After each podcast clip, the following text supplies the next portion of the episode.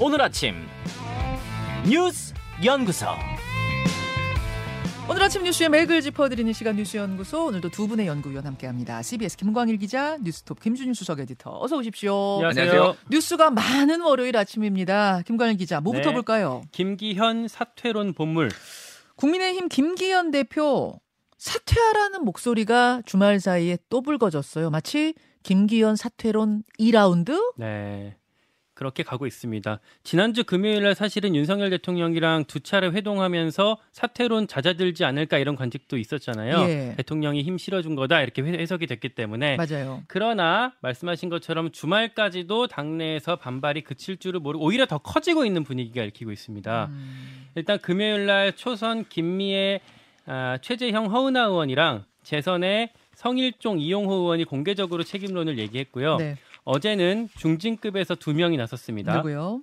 삼선 하태경 의원이 쇄신 대상 1순위는 김기현 대표다라고 했고 그리고 사실 당내에서 더 무게감 있게 받아들, 받아들여진 건 이건데 서병수 의원의 언급이었어요. 음, 이 꼴로 계속 가면 총선에 필패다. 결단할 때가 됐다라면서 김기현 대표를 정조준했습니다. 이 꼴이란 단어를 썼어요. 네. 이 꼴로 계속 가면. 그러다 보니까 언론에서는 김기현 대표가 오늘 최고위에서 어떤 입장을 보일지 혹시 거취를 밝히진 않을지 주목한다 이런 보도가 몇몇 보이더라고요. 왜 그러냐면은 오늘이 종합혁신안을 최고위에 보고하는 날이잖아요. 그동안 개별로 이렇게 가져오지 말고 종합해서 올려라.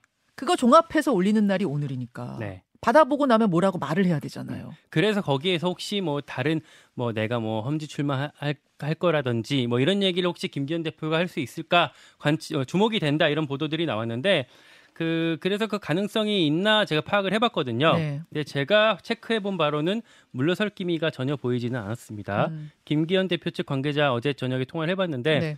만약 불출마를 하더라도 이렇게 억지로 떠밀리는 모습으로 하진 않을 것 같다라고 얘기를 하고 있고요. 그리고 정남권 주류에서도 옹호하는 멘트들이 나왔어요. 예. 박대출 의원은 찢어진 텐트는 비가 샌다. 김승수 의원은 총구를 적에게 돌려야 한다. 이렇게 내부 총질하지 말라라는 취지로 언급을 하기도 했습니다. 그렇죠. 그러니까 사실은 혁신위가 이제 해산하고 나서 공간위로 이어가겠다. 뭐 이렇게 하면서 대표직은 유지하겠다. 이런 분위기가 사실 굳어지는 상황이었잖아요. 네, 지금으로서는 그럴 가능성이 높긴 해요.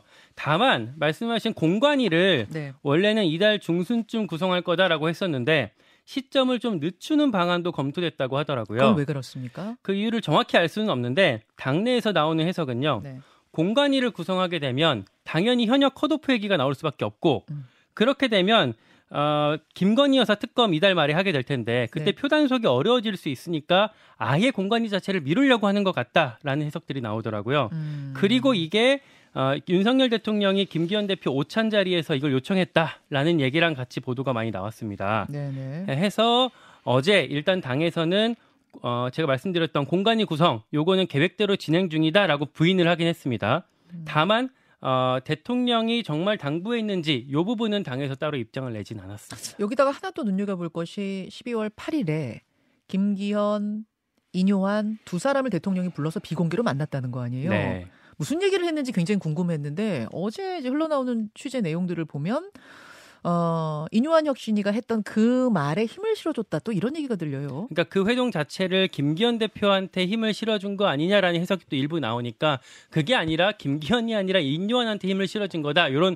어, 다른 어떤 반박 차원의 어, 어떤 그런- 해석도 같이 나오고 있습니다. 그런 맥락입니까? 예. 아하. 자 김준일 에디터. 예. 그러니까 지난 금요일부터 예. 이제 보수 언론에서 이 수치를 가지고 상당히 이제 비상등이 켜졌다 하면서 연일 보도를 내고 있어요. 지난 금요일에 가장 눈에 띄었던 게 조선일보가 보도를 했는데 단독해서 여 서울 49석 중 우세 6곳뿐 당 내부에서도 알고도 쉬쉬 이런 거를 일면에 보도를 했거든요. 그렇죠. 그래서 여의도 연구원에서 자체 돌려봤는데 49곳 중에 지난번 2020년 총선에는 41대 8이었습니다. 음흠. 근데 이게 43대 6으로 지금 더 격, 2020년보다 격차가 더 벌어질 수도 있다. 이런 거를 국민의힘에서 이미 알고도 이거를 지금 쉬쉬했다라는 뭐 내용입니다.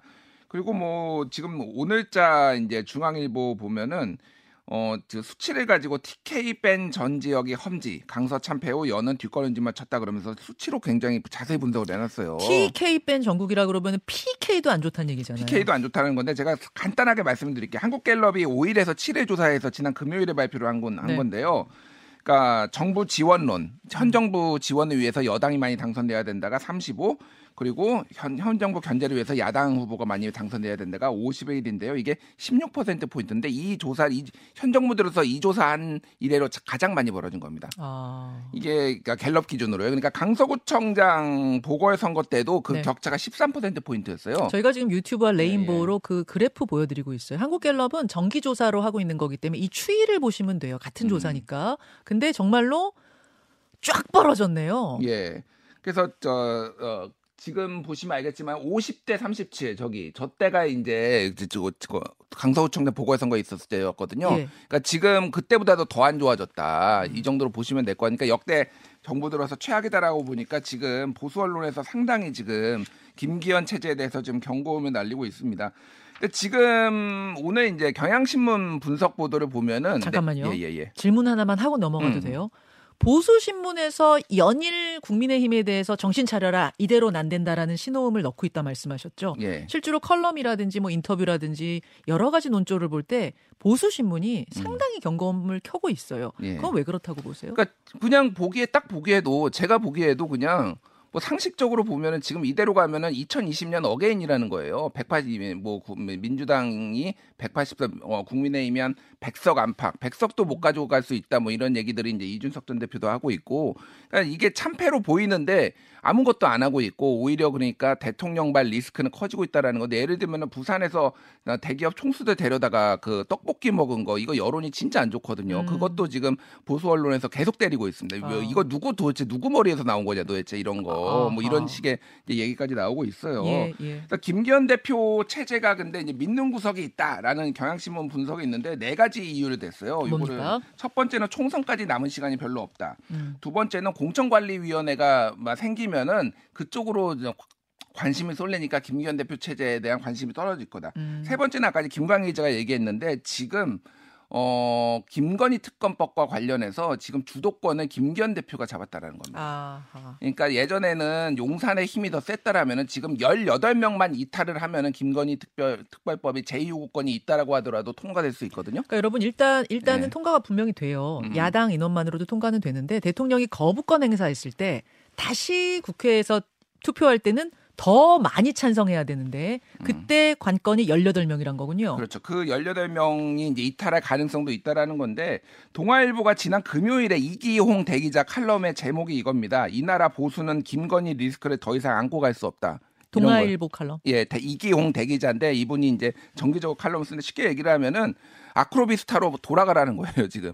어, 그, 그 무슨 말이에요? 그러니까 지금 그 명품 가방 수수 의혹이 불거졌잖아요. 예. 이거는 뭐 좌파 언론들이 이렇게 함정 취재한 건 이것도 굉장히 문제고 수사를 해야 되지만은 이게 그러면 없는 일이냐 이게. 음. 그 이것 때문에 지금 문제가 심각한데 지금 어 대통령 이거 책임지고 지금 분리해야 된다 쉽게 얘기를 하면은. 음. 그러니까 김건희에 대한 여사에 대한 불만 그리고 이거 리스크가 커지는 것에 대한 불안감 이런 게좀 어, 많이 커졌는데 요거 여론조사 하나만 말씀드릴게요. 그 아, 한국일보가 창간 35주년 기념으로 한국 갤럽에 의뢰를 해가지고 7일에서 8일 조사한 거거든요. 네. 근데 김건희 특검에 대해서 윤석열 대통령이 거부권을 행사하지 말아야 된다 70, 음흠. 그리고 거부권 행사해야 된다 20.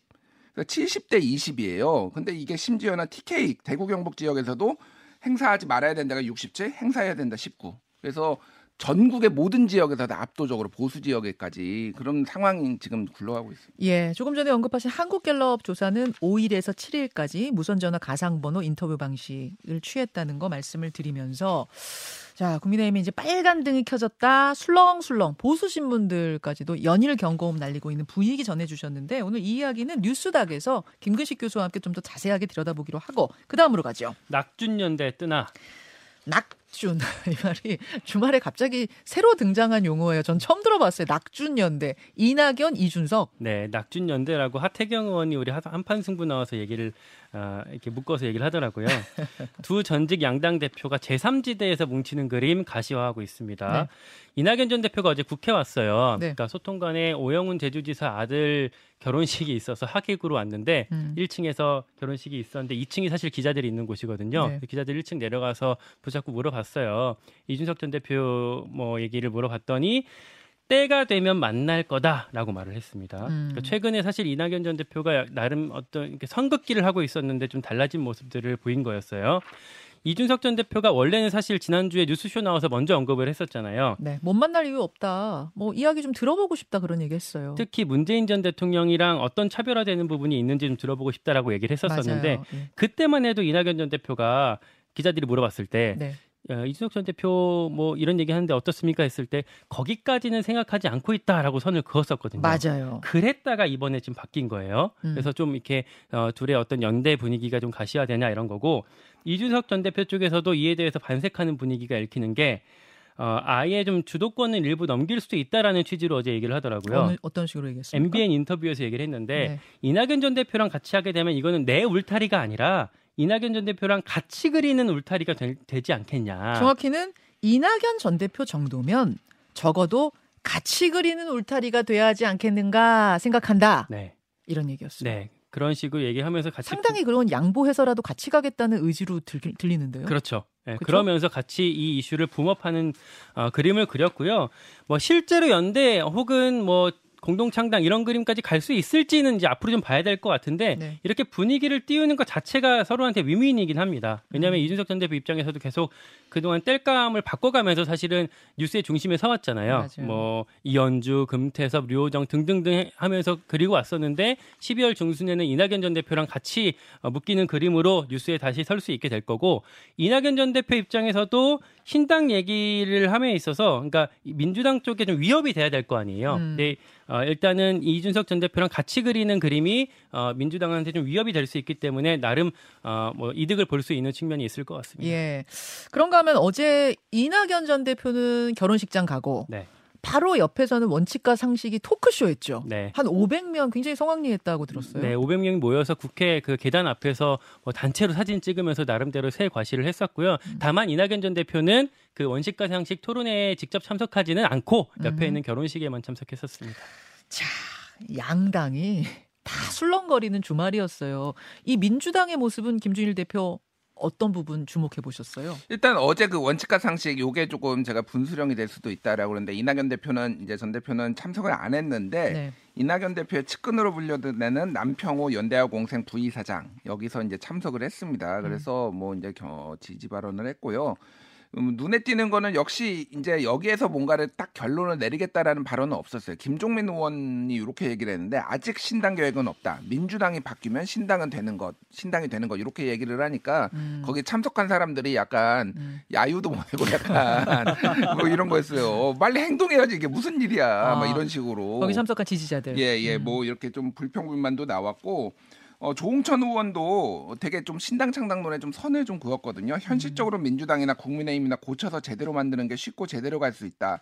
그걸 포기하고 다른 길에 가는 것은 굉장히 돌아가는 길이다라고 얘기를 했습니다. 음. 근데 이제 전체적으로 보면 어쨌든 12월 말까지를 데드라인으로 보고 그렇죠. 지금 뭔가 신당을 얘기하는 거는 조금 이르다라고 판단을 한 것 같아요. 네. 근데 이 네 명의 의원을 포함해서 다른 사람들도 각자에 다 입장이 있으니까 음. 조금 이제 사- 여기도 뭐 좀 각자 갈게 좀 더 시간이 지나면 그렇게 될 가능성이 상당히 높은 것 같고 이준석 전 대표 같은 경우에는 지금 뭐 금태섭 의원하고 본인 유튜브에서 토론회를 한다든지 음. 이런 식으로 여러 가지의 제3지대와 관련된 사람들을 두루두루 만나면서 존재감도 올리고 음흠. 그리고 이게 좀 땔감을 계속 이게 떨어지지 않게 음. 뭔가 너무 오래되면 좀 식상하잖아요. 네. 근데 새로운 기사거리 이런 거를 만들어낸다. 뭐 이렇게 그런 거는 진짜 탁월한 것 같아요. 그러니까. 예. 한 가지 빠뜨린 게 류호정 의원이 금태섭 전 의원 신당에 합류하기로 한 공동. 창당을 하기로 금요일 날 공동 발표를 창당이라고 봐야 되는 건가요? 예, 예. 아 그렇게 되면서 이제 정의당에서는 이제 유호정 의원이 비례니까 자진해서 나가라 네. 이렇게 얘기하고 있는 거죠. 네, 네, 자진해서 나가게 되면 의원직을 상실하게